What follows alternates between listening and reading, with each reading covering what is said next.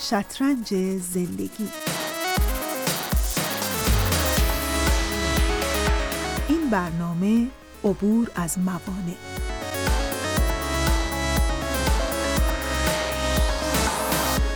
گاهی واقعا خیال می کنم روی دست خدا موندم خستش کردم. راهی نیست هیچ راهی. باید چمدانم را ببندم راه بیفتم بروم و می‌روم. اما به درگاه نرسیده از خود می‌پرسم کجا؟ با صدایی که به سختی شنیده می‌شد با خود شعری رو نجوا می کرد انگار سعی می کرد تا نظر اطرافیانش رو به وضعیت پیچیده و درهمش که حتی می‌شد با یه نگاه به ظاهرش اون رو فهمید جلب کنه. روپوش سیاه رنگ کهنه‌ای به تن داشت و روسری شالی آبی رنگی که تا وسط سرش انداخته بود و موهای مشکرده زرد رنگی که در نظر اول به چشم می‌خورد. گونه هاش هم سیاه شده بود از رد پای آرایش قلیز چشمش که به نظر می رسید در اثر یک گریه اساسی روی صورتش ریخته. تقریبا نزدیک کنار در ورودی آزمایشگاه روی موزاییک های سرد و نمناکی که انگار همین یک ساعت پیش تمیز شدن به حالتی کس کرده نشسته بود و بند کوله پشتی کرم رنگش رو که البته از شدت کثیفی دیگه تقریبا سیاه شده بود هر از گاهی در دهانش میگذاشت و ظاهرا سعی داشت تا با فشار دادن اون در بین دندونهای جلویش کمی از ترس و استرابی که تمام وجودش رو برای گرفتن جواب آزمایش گرفته بود تسکین بده. این داستان برمیگرده به چندین سال پیش که من برای مصاحبه‌ای در زمینه ایدز با خانم دکتری که در اون زمینه تحقیقات زیادی کرده بود به آزمایشگاهی در شمال تهران رفته بودم. در همون ابتدای ورودم وقتی اون دختر رو به اون حال و وضع دیدم به کلی یادم رفت که من برای گرفتن جواب آزمایش به اونجا نرفته بودم. بدون نوبت باید می‌رفتم داخل برای مصاحبه. همون روز بعد از گرفتن مصاحبه از رئیس آزمایشگاه از حال و روز اون دختر جویا شدم و وقتی که فهمیدم اون دختر به خاطر ورشکستگی پدر و به دنبالش از دست رفتن همه مال و اموال و جدایی پدر و مادر و بیماری لاعلاج برادر و بعد هم به علت تهمت دزدی توسط یکی از همدانشگاهیهاش از دانشگاه اخراج شده و بعد از این همه درد تنها برای تسکین دردش به پسری روی آورده بود که تازه فهمیده بود پسر مورد علاقش سالها بیماری ایدز داشته و به اون نگفته و حالا بار دیگه قربانی بازی روزگار شده. بیشتر فهمیدمش که چرا اون بند کوله پشتیش رو با اون دستهای لرزانش به هم میپیچوند و بین دندونهاش فشار می‌داد که شاید با جواب منفی آزمایشش روبرو بشه. زندگی با بد و خوبش با بد و خوبش. شکل یک بازیه اما نباید قافل از این شد. چی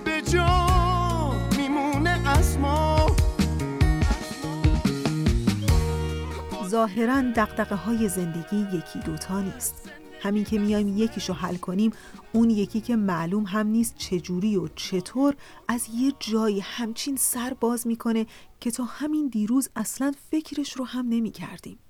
ولی واقعا اگر جاده زندگی جاده هموار و صاف و بدون پیچ و خم بود و سراسر لذت اون وقت همه اساسا دیگه شاد و خوشبخت بودن اگر واقعا اینطوریه پس چرا هر کدوم از ما آدمهایی رو در همسایگیمون، فامیلمون و یا در بین دوستامون می‌شناسیم که با وجود نداشتن هیچ مشکل و سختی و دغدغه‌ای ولی نه شادن و نه زندگی براشون چندان معنا و مفهوم خاصی داره.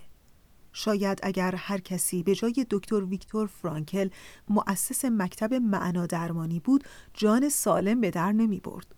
دکتر فرانکل یک روانپزشک اتریشی بود که به عنوان یک یهودی در اردوگاه های کار اجباری آلمان نازی گرفتار شد و از همون زمان بود که به اهمیت معنای زندگی برای انسان در سختترین شرایط پی برد.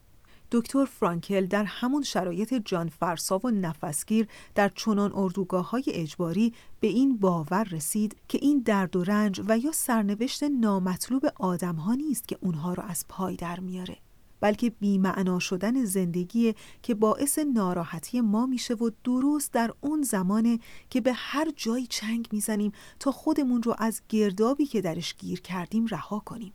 و چه بسا با چنگ زدن به هر ریسمانی بدتر در گرداب فرو بریم. دکتر فرانکل به این نتیجه رسیده بود که معنا تنها در لذت و شادمانی در زندگی نیست.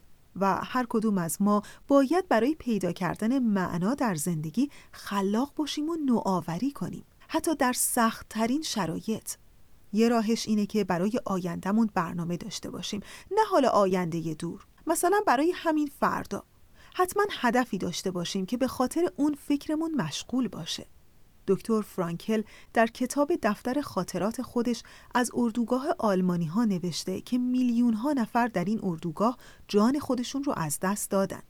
اما نکته جالب اینه که دکتر فرانکل اشاره کرده که در میون اون افراد بودن آدم هایی که با وجود اون شرایط سخت زنده موندند و تنها یه رشته مشترک بین اونها بود و اینکه تمام کسانی که زنده موندند کار مهمی داشتند که باید در آینده انجام می‌دادند. یعنی دقیقا همون ایجاد انگیزه برای ادامه زندگی چون وقتی انگیزه انجام کاری رو داشته باشی هر چقدر هم برای کاری کوچیک ولی همین ذهن ما رو مشغول می‌کنه تا کمتر به مشکلات و سختی هایی که برامون پیش آمده فکر کنیم و از همه مهمتر به ما یه نیروی میده تا از جایی که هستیم حداقل یه قدم به طرف جلو برداریم. و این خودش یعنی همون معنا دادن به زندگی.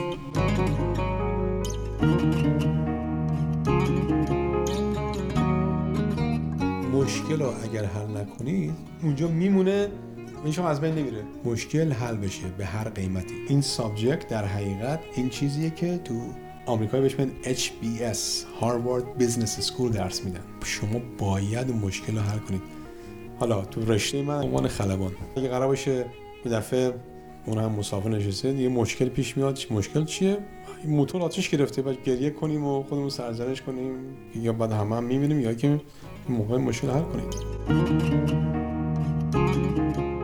اصولا آدمی نیستم که از مشکلاتم فرار کنم. چون فکر می‌کنم اگر از مشکلم فرار کنم بالاخره یه جایی یه زمانی در یک مکان دیگه ای دوباره باهاشون روبرو میشم و دوباره گریبانم رو می‌گیره. واسه همین سعی می‌کنم مشکلم رو حل بکنم تا ازش فرار بکنم.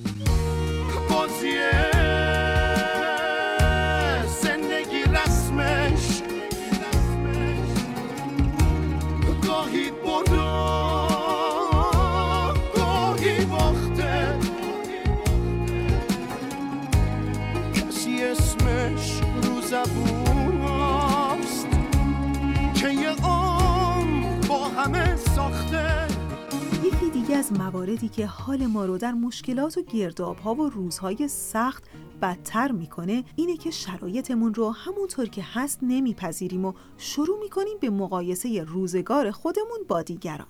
که مثلا حالا چرا من؟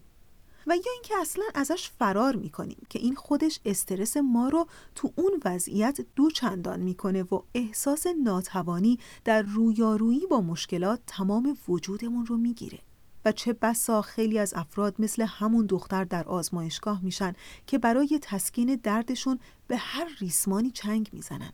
در حالی که اگر همه چیز رو اول همونطور که هست بپذیریم و قلبا قبول کنیم اون وقت می‌تونیم برای اون راه حل مناسبی هم انتخاب کنیم. و پیدا کردن راه حل یعنی همون پیدا کردن معنایی برای ادامه زندگی. از زندگی مشکلاتش فرار نمی کنم اما ترس دارم بعض اوقات. میترسم. چون احساس می‌کنم که هر کاری که بخوام بکنم دیگه بر نمیگرده سرجاش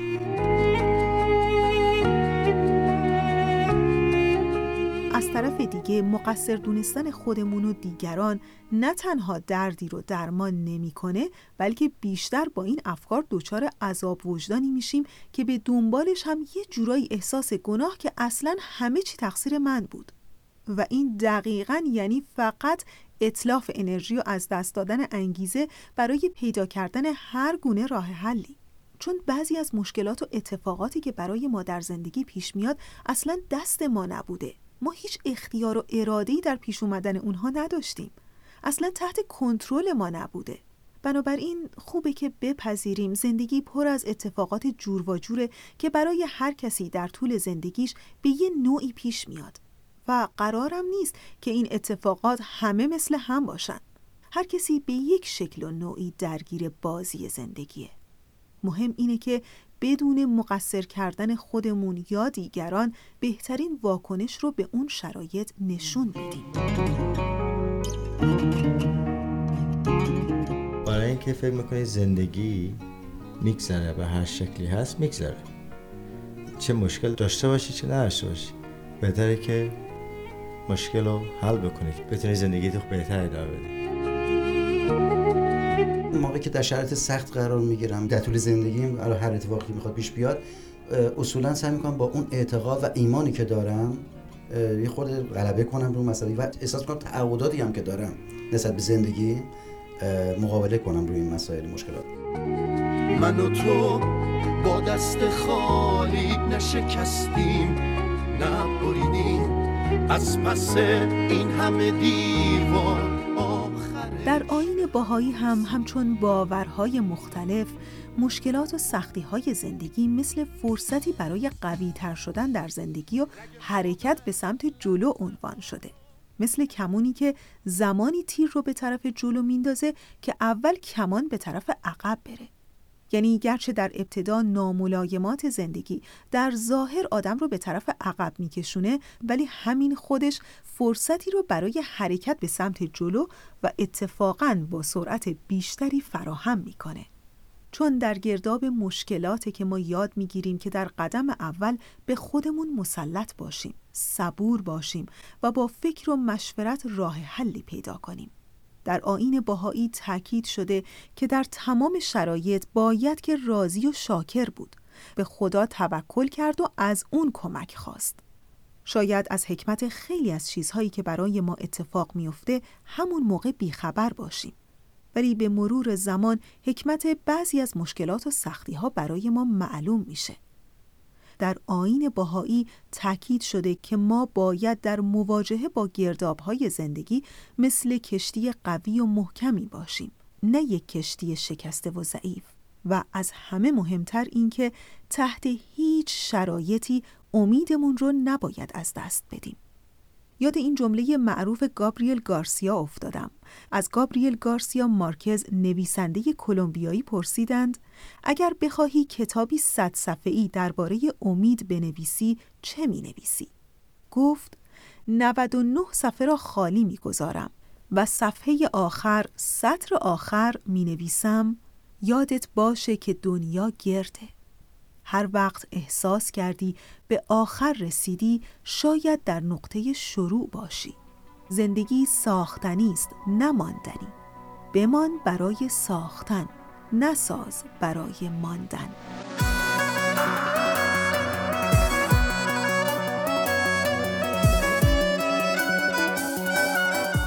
راستی دوباره داشت یادم میرفتا نمی‌دونم چند نفر از شما شاغلید و در محیط کارتون چطور برخوردی دارید. یعنی قاطعانه حرفتون رو می‌زنین یا با منمن کردن و سر کج و شونه های خمیده به طرف جلو و صدای خیلی آروم حرفتون و یا خواستتون رو مطرح می‌کنید. در برنامه هفته آینده در مورد همین مسئله یعنی قاطعیت در شغل می‌خوایم که با هم گپی بزنیم. پس قرارمون یادتون نره هفته دیگه همینجا در شطرنج زندگی.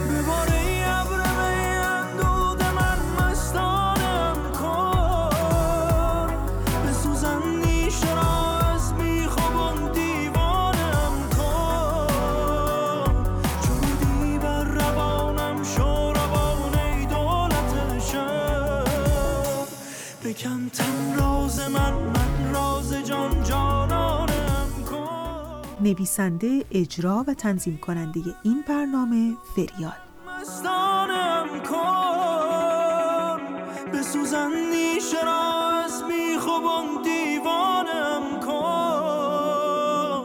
چرودی بر روانم شو روان ای دولت شهر. بکن تن راز من من راز جان جانانم مجموعه کاری است از تولیدات رسانه پارسی این برنامه ها رو می‌تونید از طریق صفحه فیسبوک و تلگرام تولیدات رسانه پارسی Persian Media Production دنبال کنید.